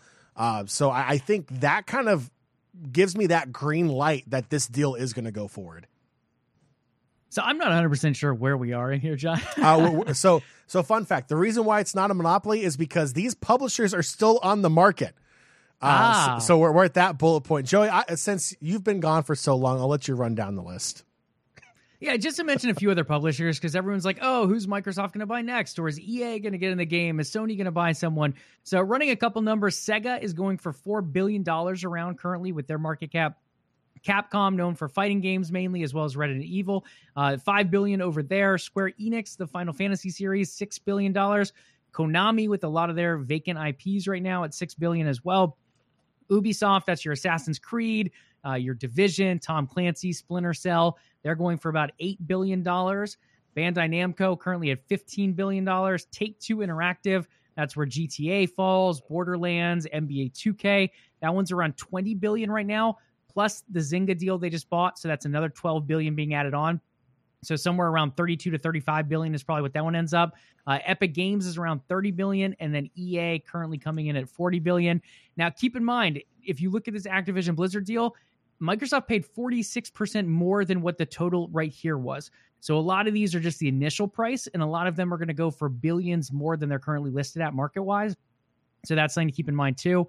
Uh, when you look at Sony, they don't really have a ton of cash on hand. Uh, it's around $16 billion right now, and they're in over a 100 something billion dollars of debt as well. So when you look at what they're actually going to be able to buy, a lot of people are like, oh, buy Take Two, buy EA. They're not really on the cards for Sony right now. Um, if they want to buy in someone, they could look at Sega. Again, four billion. They could look at Capcom, which I think would be a really good investment for them. Uh, you look at them already buying into Evo. They're starting to buy up fighting game competitions. Well, if you're going to turn to who makes the best fighting games, Capcom is definitely one up there. Uh, and then Square Enix, they already pay millions of dollars for exclusivity for stuff like Final Fantasy. Uh, they're also getting that Forsaken game that comes out this year or Forspoken rather. Uh, a lot of different Square Enix games do go exclusive to the PlayStation platform, even if it is only for a year or two. So that is definitely one to look at as well for them at around six billion dollars. But higher than those, I just I really think it's out of their umbrella at the current moment. Absolutely, Joe. But before we hop on to our next topic, uh, Jackson does have a hall meeting for his dorm. Like, let's not forget he is still a college student living in the dorms. Uh, Jackson, so I want to thank you again for hopping on real quick during that internet outage. Uh, it was it was great that you stuck around. I appreciate that. Uh, flying solo is never fun when it's done unexpectedly. Uh, so I just want to give a big thank you to you for hopping back on, and we will uh, let you go so you don't get uh, in trouble with your RA. True. It's a good plan. Gotta gotta stay on the good side. Fingers crossed. Joey's internet. It's not Yeah, for again. real. Yeah, my Ethernet port. True. All right, Prophet. Thanks for joining us again. We'll talk to you later. I'll talk to you later. What a night, guys. What a night. two interviews with the Prophet. Not just one, but we had him on twice for two interviews. One talking about himself, one filling in for me because my internet or Ethernet port or router or something is going haywire. See, guys, it's not just my Halo play, it's actually the internet as well. Um, but yeah, in the end, thank you for filling in, John. You did a splendid job when I was able to tune Lies, in. lies. Uh, I didn't get to catch the first half of your fill in, but I'm sure it was wonderful. That smile alone will carry a show. oh Um, but well, at least not for the podcast listeners. I guess they can't really do much with that. Um, but for the live ones here on Twitch, it has been phenomenal. Uh, the editing for this will be fun. Next up, John, just a couple trailers, and we're going to wrap things up here shortly. Uh, the new Forza or Forza, the new Horizon Forbidden West trailer came out today. Uh, one thing we're seeing is PlayStation trying to spin that cycle back into their favor as we head into February, where they do have some nice title releases. The biggest one for them being Horizon Forbidden West as far as first party goes. Let's take a look at what this one holds. and obviously, with game trailers, it's going to stay muted uh, because of those nice uh, DMCA violations that we do not want to rack up on our Twitch page. Uh, so this is going to be where our podcast listeners, unfortunately, uh, will have that awkward silence as we are going through here. But Joy, the, you know, we can talk a little bit about the game while we take a look at this beautiful trailer. Uh, graphics absolutely stunning, but but this is a game that has a lot of hype around it. And uh, if you're a a Sony fan, if you are a person who lives and breathes the Sony ecosystem, uh, this is something that you can definitely look up to if the Microsoft acquiring Activision Blizzard news is bringing you down. This game looks absolutely phenomenal. The PlayStation 5 is a beautiful piece of gaming hardware as well. And this game has the possibility of being probably one of the best graphically intense games on the market when it comes out. Yeah, I mean, if you look at Sony killing it in one area in particular, they do well in a lot of areas, but one in particular is that action adventure genre. We've seen it with God of War, we saw it with the original Horizon game. Now, Horizon Forbidden West taking it even a step further, adding more water mechanics to it as well. You have some new tribes coming in, some giant mechanical beasts coming in as well uh, from the original game, but it feels like the scale even got upped in this one in Forbidden West. So, overall, John, I think it looks phenomenal. I will be honest, this was one of the games that excited me most, or at least the original rather, on PS4. I eventually got it on PC on Steam, and it just didn't suck me in as much as I wanted it to. And it's a game I think I need to give a second chance to.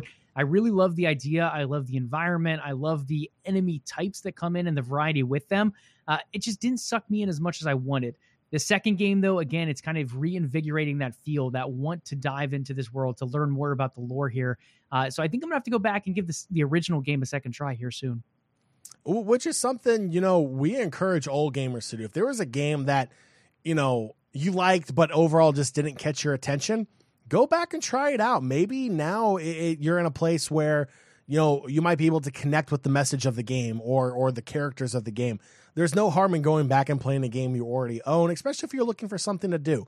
Uh, so so that's something that's really cool, and uh, you know it's a game I never really played. It's a type of game that doesn't really uh, jump out to me but uh, it's just one of those things where graphically it looks great. I know there's a lot of hype around this game, uh, and the series itself has done absolutely fantastic as well. I've watched p- people play it. I haven't played it, but I can understand the hype around it.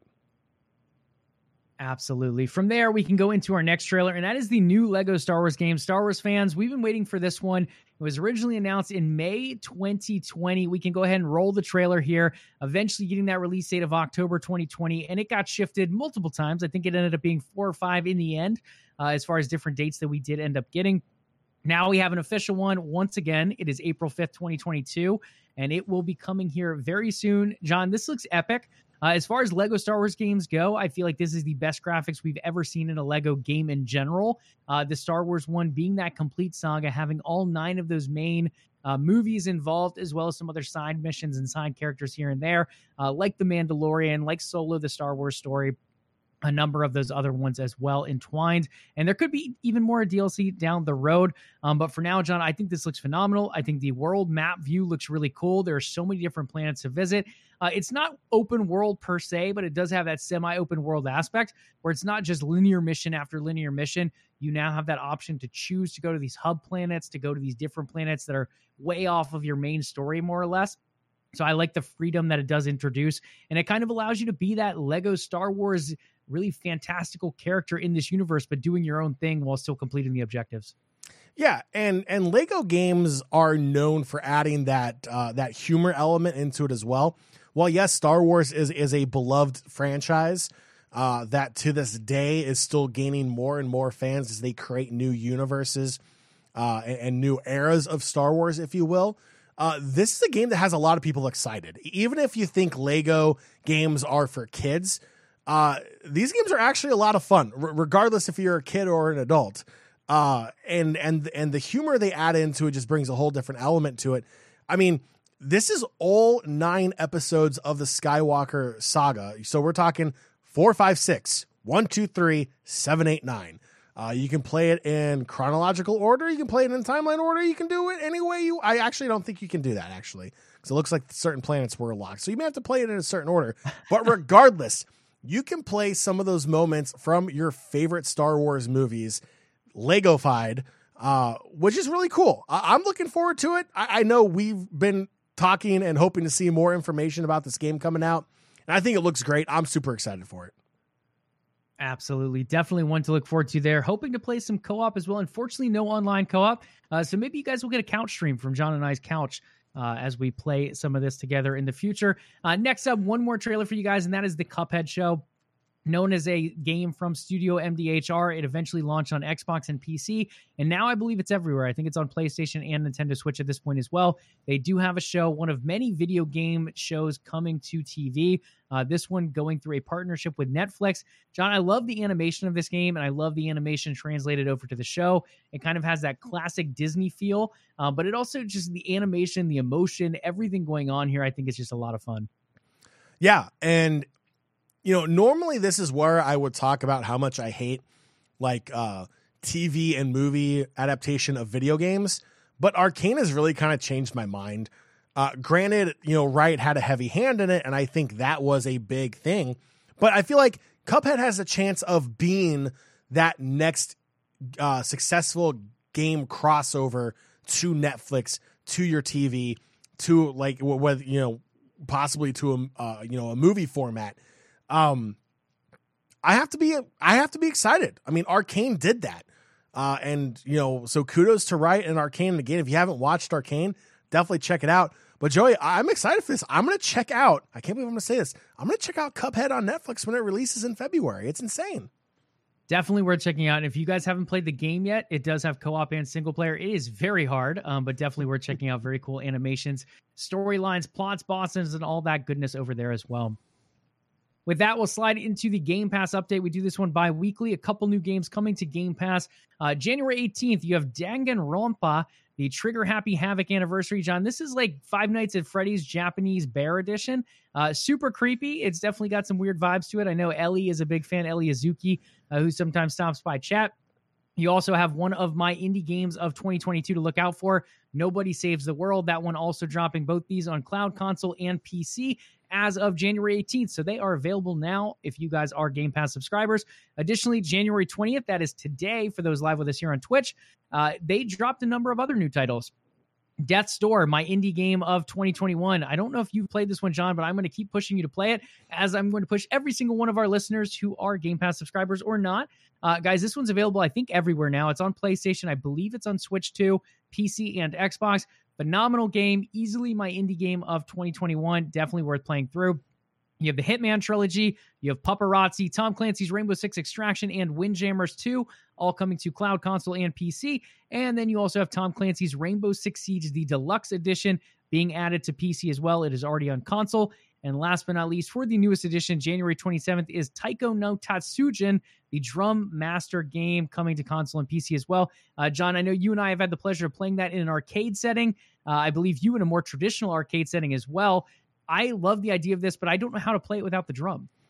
Yeah, it's going to be a lot of button mashing, is is what I have a feeling it's going to be, and that's going to be terrible.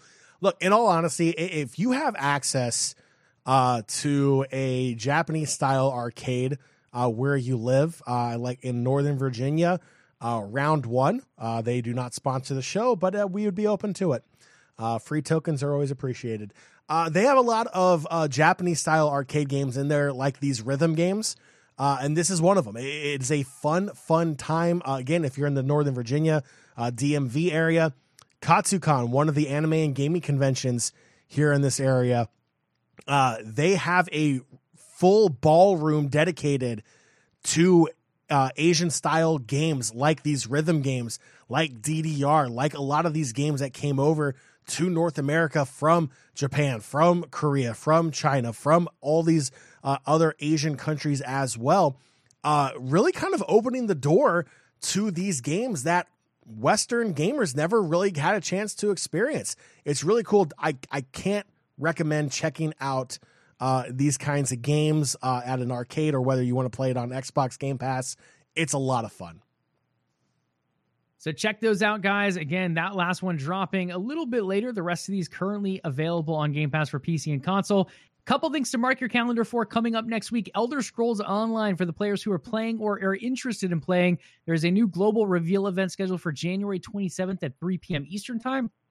And if you're a soccer fan, same day, same time, January 27th at 3 p.m. the UFL Worldwide Gameplay Reveal. Uh, we've heard about FIFA and whatever the new name is going to end up being. We've heard about Pro Evolution Soccer and it going free. And we continue to see different moves in the soccer space. One of the next big competitors coming up is UFL. We'll see what they have to offer again. January 27th, 3 p.m. for both this and ESO. Last but not least, Sean, we have gone a little over today due to my internet mishaps, but we do have LCS and LEC just to touch on them briefly. Over in the LEC, we had a pretty strong super week going on. A lot of teams looking pretty good overall, but two standing above the rest, at least so far. That is Rogue and Fnatic, currently at 3 and 0. Then followed by them, we have a couple teams in the two and one range. They include Mad Lions, G2 Esports, and Misfits Gaming. Before we drop down to one and two, tied for sixth place, SK Gaming, Excel, and newcomer Team BDS. And then down in last place, currently at 0 and 3, is Astralis, who was down there last season, as well as your LEC super team, Team Vitality, coming out strong with a nice 0 and 3 to start things off. Yeah, super teams crashing, burning. Who uh, who ever thought that would be a thing? TSM. Yeah, not a pretty look for the B team, uh, but hopefully they eventually get on their path. They're a very talented roster over there, stacked full of talent. They just have to get it together. And that's one of the issues with bringing superstars together. Everyone seems very opinionated about the way the game should be played out. So we'll take time for that to meld together and become a team wide philosophy moving forward. Over to the LCS, where points don't matter and standings don't either uh, because we're currently in the lock-in tournament and spring season has not even kicked off for them yet. Uh, we do have some standings though. Over in Group A, Cloud9 is flying high at three and zero. Oh. 100 Thieves stealing that second place spot at two and one. FlyQuest on a quest for average at two and two. TSM a little bit below at one and two. And the Golden Guardians, while they shine brightly, not so much on the rift currently at 0 and 3. Over in Group B, Evil Geniuses plotting their way into the spring season at a 3 0 start. Team Liquid rising at 2 and 1. Dignitas Oh my gosh, what is their new name? Dignitas is it Quantum Pay? I didn't even know that was a thing. Did yeah. I miss that? Yeah, Dignitas. Uh, I think Quantum Pay at one and see. one. Uh, apparently making more news off the Rift than on. Counterlogic Gaming at one and two, and then Immortals Progressive coming in at zero oh and three. What are these names? I missed a few of these deals coming through. Yeah, um, but yeah, I, I, guess that is a thing now. I figured I'd check out their page on Liquipedia, and it wasn't there. It wasn't updated yet. So there you go. Yeah, that, that's an interesting one. I'm not really sure how I feel about that, to be honest. It's kind of like TSM with uh, it's like FTX TSM, where it's like it's, it's like TSM's like, hey, we go by three letters. Let's add three more letters because that's cool, and we'll cover up. And everything. that one's not even on here. Like I think no. that's an official one that went through. it is like an Come official, on, ex- especially for league. What a mess. What a mess. LOLesports.com. Come on. You got rid of your fantasy application. Now you can't get the standings right. Come on, right? You do a lot of things right this standings page is not one of them. Um, but okay, John, what are your thoughts on the lock in tournament so far? I hate it. I'll be honest, I did not tune in for a lot of it. Uh, I checked out a couple games. I think I watched some Cloud9, some 100 Thieves. Uh, overall, with it not really meaning too much outside of players getting a little cash bonus here and there, and so many rosters not being the real roster that's going to start for spring, I really haven't been that interested in it as of yet. I think that's my thing. Is if you're going to introduce a turn a preseason tournament that has no impact on standings, no point impact, no champion points, no get me to worlds impact whatsoever. And you're going to sub in your academy team or half of your academy team. Why am I going to watch? Like, yes, I- am going to tune in for the Cloud9 game, obviously, as a fan of the organization, but I'm not going to tune in for all the games. Like, normally I would sit down and watch a good majority of them live if I'm available to. If not, I'll go back and watch the VOD. But with these, there's no point. There's no point. It's not the starting rosters. Even for Cloud9, it's not the starting roster, even though they're 3 and 0. Uh, I can't get excited for a tournament that has zero impact on anything in the standings, on anything for Worlds, on anything. It's just another chance to just, I, I guess, play this crazy new patch for the season. But other than that, absolutely pointless. Nobody wants to tune in to watch pros figure the patch out. That's why they have their streams uh, and practices and scrimmages. No one wants to watch on Twitch, on YouTube, on whatever platform they're watching uh, LCS games on, and watch pros struggle to figure out this new patch in a tournament that has zero impact on anything. And I think just one more brief thing to mention there is LCS got a lot of scrutinism this last week comparing their viewership to LEC. And while I do think the LEC is a much higher level production, we talked about it last week. I think they sell their show, they sell their storylines a lot better on social media platforms prior to the matches as well. I think one of the other big things here in that comparison that kind of gyps the LCS in a sense is the fact that they have this tournament going on where nothing really matters uh, outside of pro players getting that bonus. People like John and I, who even follow the scene pretty closely, are not going to watch every single match because not that much is on the line versus the LEC, where now we have two teams at 3 and 0. We have an idea of what those top contending teams are, how that super team of vitality looks so far early in the season as well. So there were a lot more questions answered than questions given in the LEC versus the LCS. And I think that's one of the reasons we do see such a drastic change in viewership as well. I think that just about does it for the show, though. John, again, being a champion there, carrying that segment where my internet went out. Uh, phenomenal interview at the top of the show with the Prophet coming on from Morning, Morningside University Esports as their athlete. Uh, they're in the mid lane for that team, talking us through what it meant as a high school athlete going into college, some of what that balance looks like and some of the things to look forward to there as well. And then giving us a debut of that new season of League of Legends, uh, where John and I haven't really taken to the Rift as of yet, but expect to struggle when we eventually do. At least now we'll be going with some tips from an expert. From there, we went into some gaming news and talked about Activision Blizzard and that big acquisition that Microsoft put in this week. Again, everything pending approval, but we gave some insight into what we think things are going to happen, as well as some quotes from Phil Spencer and a few other execs as well. Then we went into a couple other things as far as what current market shares are. If we do see an acquisition from a Microsoft, from a Sony, from anyone else trying to get into the acquiring market of gaming, looked at some new trailers, talked Game Pass, and then eventually wrap things up with some things to look forward to, as well as LCS and LEC updates. John, I think this has been a very, very full show. And again, thank you for filling in as a solo slash adding the profit back in during that little window there as well. Ah, I figured it'd be good entertainment. Why not? Why not bring him back? He was in the chat. He was sticking around we can't get enough of of the Prophet, if you will. Always will be clue to me. Oh, I, I just can't do it. Nation, that is going to do it for this incredible edition of Level Up Live. But before you go, head on over to patreon.com slash OTN. Consider becoming a part of the Overtime Network. In return, you'll get access to exclusive content that nobody else in the world can get unless they are a part of OTN Media. If you haven't already done so, make sure you follow the show here on Twitch to catch the live version of the show. If you listen to the show on our podcast feed, please do leave us a review. Level Up Podcast is available on Spotify, Stitcher, iTunes, and Google Play, and anywhere else you can find an RSS feed for podcasts. Just look up Level Up Podcast, and we will be there for you. Joey, our community is awesome. We love our community. It is growing every single day, and we love to hear from them. Joey, where can our community go and our listeners go to reach out to us? Absolutely. Level Up Nation, OTN community. Check us out on Twitter. That's at Level Up Live, LVLUP Live. In addition to that, you can follow the umbrella company OTN Media on Twitter and Facebook at OTN Media, as well as over on Instagram at OTN underscore media.